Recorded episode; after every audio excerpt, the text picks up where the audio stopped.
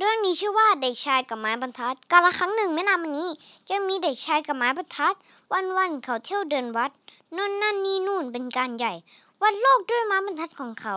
บ้างก็สั้นเกินยาวไปไปเจอรองเท้าผู้ใหญ่เขาบอกว่ามันใหญ่เกินไปเจอรองเท้าเด็กเล็กเขาว่าใส่แล้วขัดเขินวัดขั้นบันไดที่เดินเขาว่ามันสูงเกินไปเส้นผ่าศูนย์กลางส้มโอเขาว่าจะใหญ่ไปไหนพอหันมาวัดลำไยก็บอกว่านี่เล็กเกินวัดสมองของเพื่อนของมิตรบอกว่าความคิดควรเพิ่มสมองปราชญ์เขาว่าใหญ่เกินควรลดให้มันพอดีสรุปโลกนี้ไม่มีสิ่งใดถูกต้องสำหรับเด็กคนนี้โลกช่างไร้ความพอดีไม่มีสิ่งที่ถูกใจเขาวัดโน่นนี่ไปเรื่อยตัดสินคนอื่นยกใหญ่แกโง่แกเตี้ยเกินไปแกใหญ่แกอ้วนเกินควรรู้สึกว่าคนอื่นผิดควรคิดเปลี่ยนแปลงผันผวนตัวเองไม่เคยทบทวนฉันคือผู้ถือไม้บรรทัดเรามีไม้บรรทัดมากมายถูกผิดดีร้ายหลายนัก